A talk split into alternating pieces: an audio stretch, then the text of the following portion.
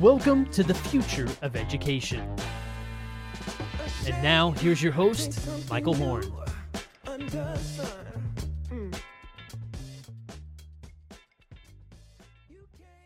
Welcome to the future of education. I'm Michael Horn, and welcome to the show where we are dedicated to building a world in which all individuals can build their passions and fulfill their human potential. And to help us think about that very topic today, uh, we have Luis Brito y Faro. He's one of the founders of Brave Generation Academy. Luis, it's it's great to meet you and great to have this conversation. It's awesome to be here, Michael. Thank you so much. I really yeah. love you.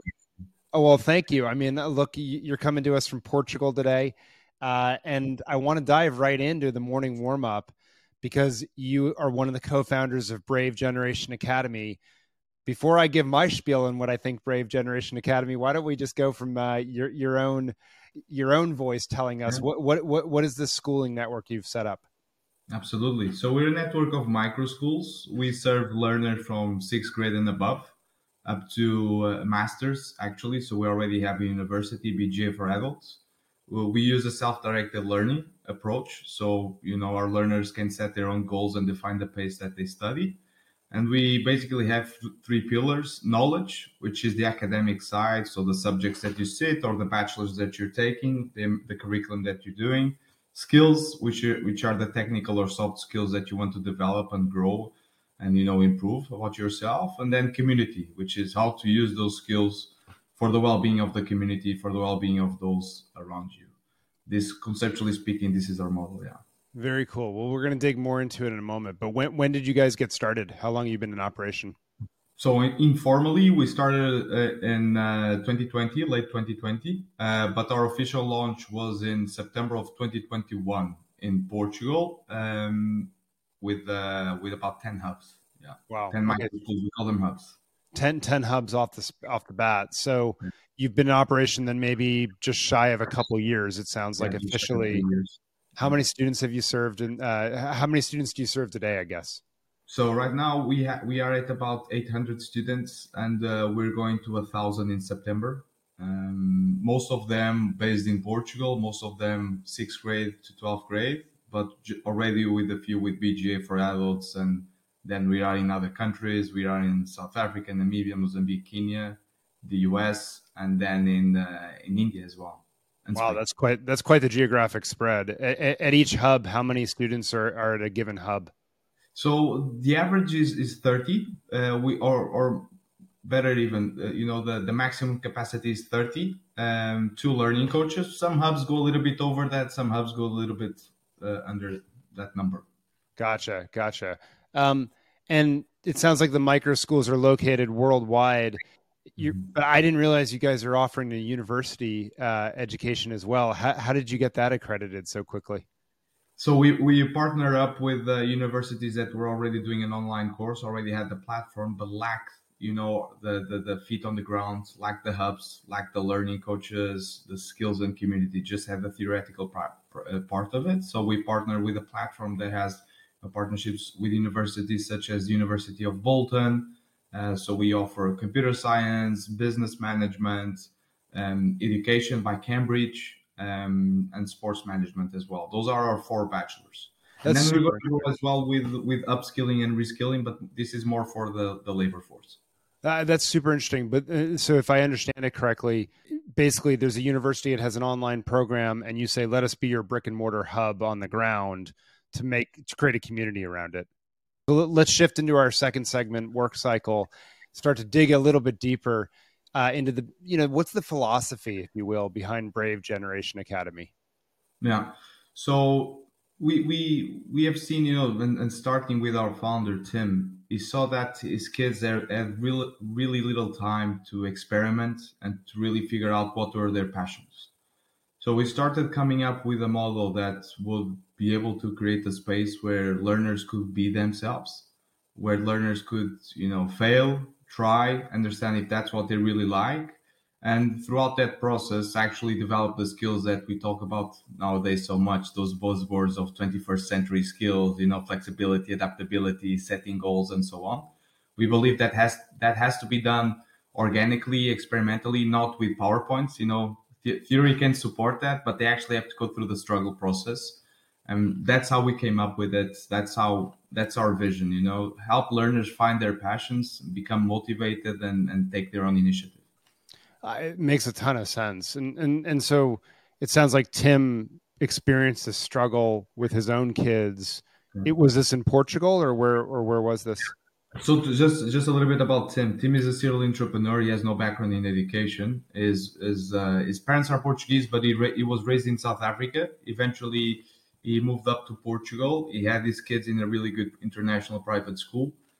And but every day, okay, how was school? Ah, it was okay. What did you learn? Same as you did and he actually had the chance. He, Tim and his family they do this every three or four years. They do this trip around. You know, sometimes they did they did like coast to coast in the U.S.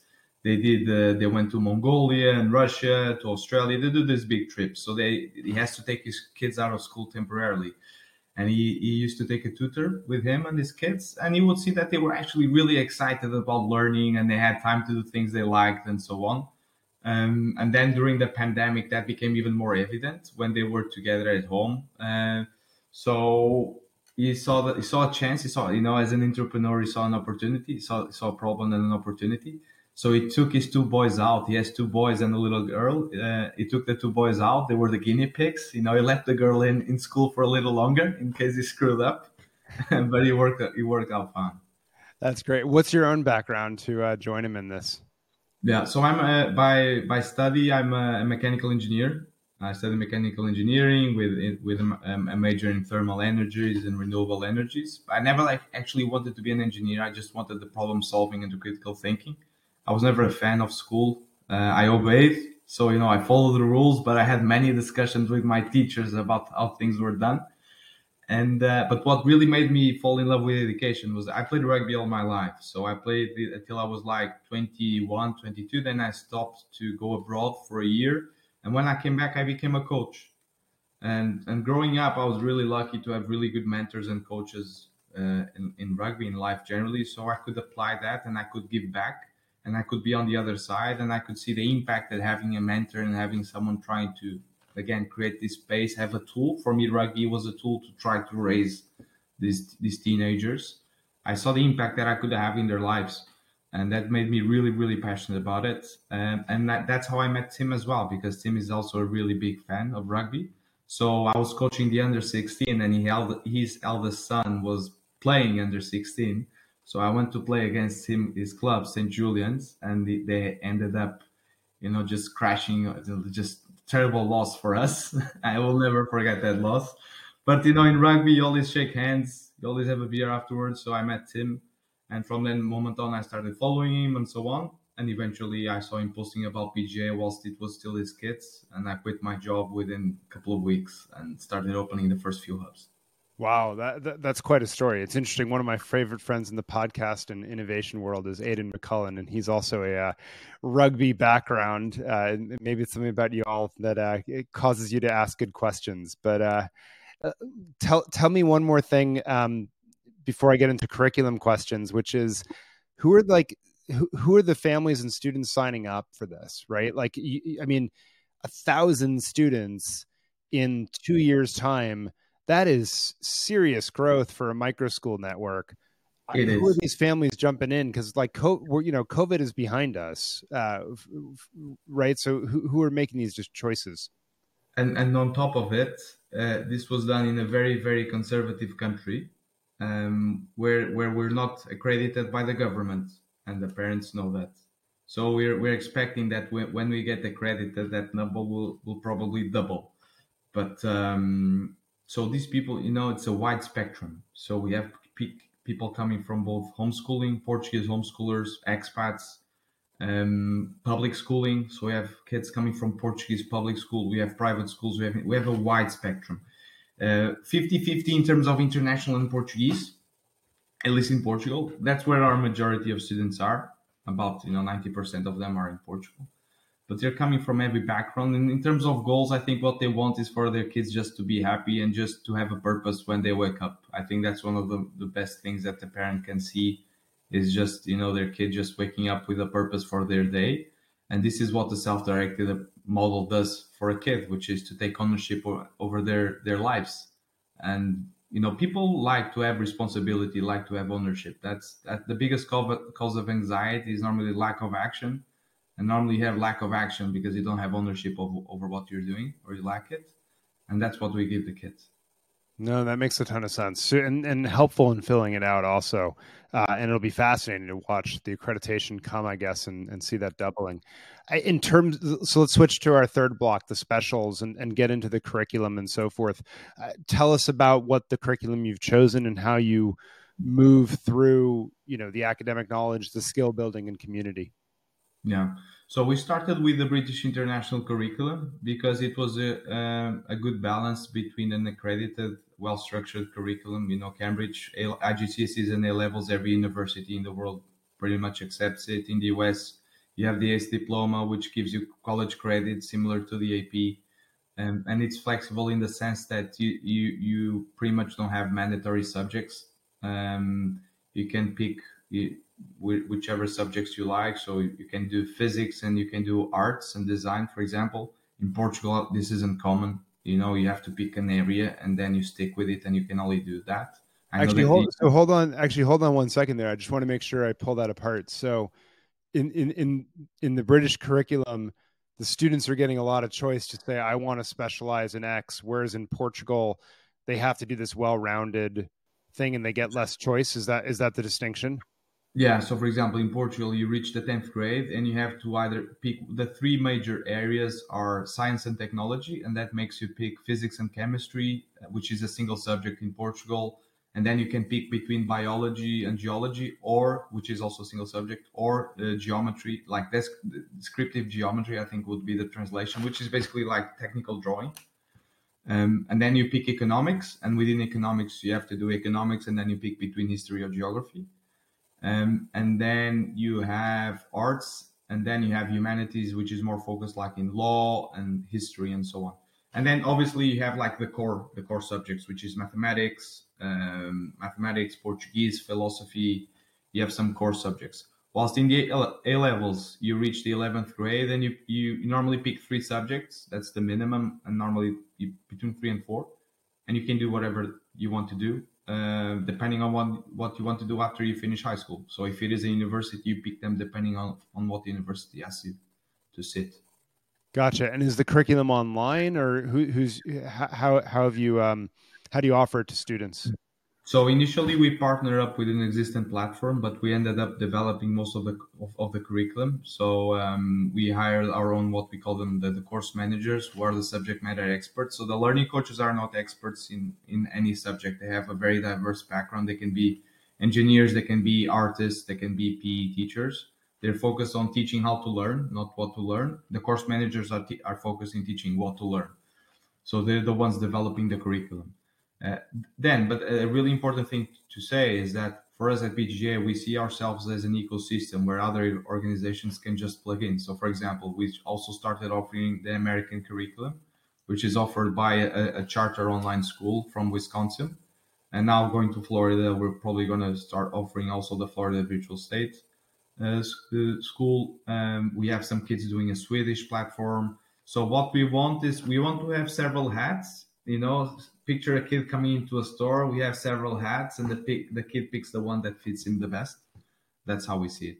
Gotcha, gotcha. So walk us through a day in the life then of what that student is. Uh, you know, if if if I think about the course of a day or a week, what does it look like for a student? Yeah, so for, for people to visualize it, our hubs tend to be in. Uh, we try to put it, you know, always have these flagships hubs where they're in really nice areas of the town where the kids can just cycle there or walk there and have tons of services around because we like to leverage the resources that exist in the community. So, you know, if a kid wants to play tennis, for him to go to the community. If a kid wants to do arts, to find an art studio or a music studio, and he does all of those activities in the community so that everybody wins.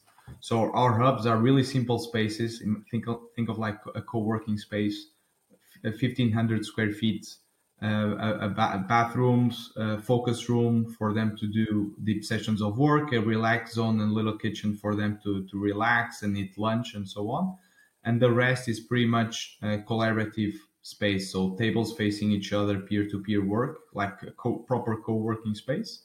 It's open 8 a.m. to 6 p.m. 30 learners, more or less, two learning coaches, and the learners do their own schedule. So let's let's pretend that I'm a learner. Let's say that I'm a surfer and I want to I want to be a data scientist, for example. Okay, that's something I enjoy doing. I want to do it. So I'll, I'll come I'll come to the hub on Monday. I'll arrive. I would say like I will arrive maybe nine nine a.m. That would be my time. Uh, I will already have an appointed time to sit down with my learning coach to do my weekly meeting where I sit down with a learning coach and I present to him my plan for the week. So I'll be showing my learning coach, okay, today I'm going to be doing this and this topic of, of history and English and maths. Um, tomorrow I'm going to be doing, you know, science or physics or whatever it is. And I, I show him the plan according to my timeline. So we have a tool that calculates how many topics do I have to accomplish, accomplish each day in order to finish the course in time, taking into account my goals. So everybody is going at their own pace. Um, we never close, by the way. We're always open throughout the year. We only close two weeks in Christmas, one week in Easter. Um, so I show him my, my, my weekly checklist, my plan for the week, and that embraces the academic, these goals that I was just telling you about, but also the skills and community. So for skills, it will be surf. So I will tell him that on Tuesday, I'm actually not coming in the morning because the waves are going to be really good. So I'm going to be surfing in the morning. Tuesday and Thursday. Um, and then I, you know, a couple of weeks back, I actually told my learning coach that I want to be a data scientist. So he found me a job shadowing, so a person for me to go and spend a couple of hours in the company with them, uh, so that I could understand what a data, a data scientist does. And I was also recommended a, uh, a roadmap of massive online open courses to do and, and challenges that you know nowadays you go online you have google courses you have ibm courses you have the best company in the world offering the courses that you should be doing. So Wednesday, I'm going to be doing academics and I'm going to be doing a little bit of data science as well. And then Friday, we have a, a, hub activity where everybody is bringing, you know, food related to the country where they come from. So our hubs have, you know, 10 different nationalities, 15 different nationalities. So our learning coaches like to create this type of hub activities. So we're going to have a lunch, you know, a hub lunch together. And this is going to be my week and then maybe Thursday comes and the waves change, and I end up going to the hub in the morning and go surfing in the afternoon. Who knows? Gotcha. So you have that flexibility. Um, what? How, how does it work if you know you you got thirty uh, students there? Couple of them are maybe taking the Wisconsin curriculum. The majority are doing the Cambridge or, or uh, curriculum. A uh, few others are doing the Swedish. I, like we're all doing different things right now. How, how do we get opportunities to collaborate and, and, and sort of enjoy each other's company, even though we're doing very different academic plans? Yeah, so we have to go beyond the academics. So I'm going to give you a, a, a practical example. We uh, once I was in this hub uh, and I was talking to a learner, um, trying to see what were her passions and so on. And firstly, she was very she wasn't reluctant. I think she wasn't really understanding the question because she thought I was talking only about academics. So she said that she didn't really like anything special. But then I started digging in, peeling the layers, and she said, "No, you know, I actually do uh, clay work. I, I work with clay pottery. I do pottery." I said, "Okay, that's awesome." So I started talking about that, and eventually she did a workshop of pottery for the other kids in the hub. So she taught all of the kids to do pottery, and now in the hub they have little sculpt- sculptures of what to do it and we do this with everything with sports with arts. We always have kids that have their special talents. And it's really important for them to have something that they feel that they are good at. And this is eh, this is the magical thing about not having a constrained curriculum which is everybody will have someone that something that they'll be good at which will boost their confidence develop their social skills and so on. Then the learning coach the, the, the learning coach will spend more time with the learner taking into account the ratio that he has that uh, in I think it was I did this math a while ago. It was something like it's crazy. It's something like a week to three months.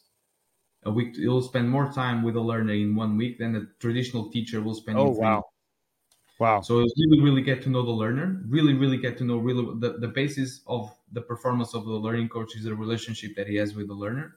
You know, understand the vulnerabilities, the goals, the strengths, the the weaknesses, and so on. And then he'll manage the hub taking that into account. Very cool. So let's go into our last segment, closing time. How do you make this work economically? What are the costs? You know, how, how does this all hang together? Yeah. So we're basically a profit for purpose. So we have to be sustainable because we want we, we don't want to be dependent on anyone else. Um, but we can make it work because it's a very very simple model. We keep the hub at 30 kids, two learning coaches, and you manage hub by hub. So what ends up happening, you know, in for example, in the US, our fees are uh, about eight hundred and fifty dollars basis uh, per month. Per just, month, okay. That's just over ten thousand uh, dollars a year, um, so and and we can make it work. Uh, obviously, you know, some hubs. Then we have a big scholarship, so we have about thirty percent of our kids are on scholarships. Um, so we we have to some hubs have to to to take the hit, whilst others, you know, balance it out. Uh, but we're actually much cheaper than in terms of logistics. It's because think of think of a big school. You have the canteen, you have the football field, you have the labs, you have such a big staff. With us, very, very, very simple, very lean, and you just leverage what already exists. You know, we don't you don't have to build a new football field. There's one next door. Just use it. Yeah, so that's what I was going to ask then. So, so they're paying essentially for the coaches maybe the curricular access and the hub upkeep that 1500 square feet but my sailing or my surfing or rugby or whatever else right? Like that's stuff that i pay for and do outside even though it's connected yeah. into school. Is that the way to think about it? Yeah exactly. So a, a part of the activities will be paid by the learners but we actually have a lot of for example workshops and talks and all of the internships there or the learning coaches and we from a central perspective bj central we are the ones finding that. So that's also a big big part of the learners experience that we that we offer. Gotcha gotcha. Super helpful. Okay so if i'm watching this i want to find out more. How should folks do that? So www.bravegenerationacademy.com that's our website and that's the easiest way to, to go. Our Instagram, same thing, YouTube channel. So we have a big documentary series that came out with, we have testimonials. Uh, we have a day in the life of a, of a learner. We have a lot of content for people to check and really, we have a video of a hub. What does a hub look like? So people will really, really be able to, to see it through their own eyes. Very cool. And, and so you've mentioned Florida a couple times sounds like you're already in Wisconsin, maybe if I'm if I'm reading it right. But only, only with the curriculum. Only with the curriculum. Okay, we gotcha. Okay, in, in, in, Wisconsin. All right. Yes. So what, what what what's next? Where's the vision? Where are you guys going with this in the U.S.? Where can we expect it? Uh, I suspect some states are going to be wondering. You know, families. How, how, how do I? We have, we have two ways of going about it. We have our proactive expansion, but we also have reactive in the sense of a lot of times we open hubs, and this is why we open also so aggressively. Is that we have a family saying, look, I love to have a hub in my city. And we say, okay, I need 10 kids to open a hub for it to be financially sustainable. With 10 kids, we break even. So, you know, help me find a space, refer to me a learning coach so that they can go through our training program. And we open the hub. So from then we can be opening in California, in Texas, wherever it is. Proactively, we're going to be focusing more in Florida, in South Florida. Right now, we're in Boca Raton. We want to go up to West Palm Beach, Fort Lauderdale, Miami, and so on. So if anyone listening is is interested in having a hub, just reach out because we're going to make it happen, and we are really really fast in making it happen.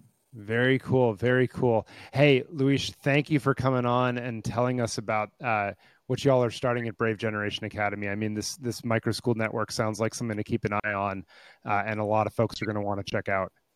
Thank you so much, Michael. I really, really enjoy it. Thank you for your time and uh, keep it up, eh? I'm yeah, it. yeah, no, absolutely. And you guys keep it up. Keep reinventing schooling. Uh, and for all you turn, tuning in, thank you uh, for joining the future of education. We'll be back next time.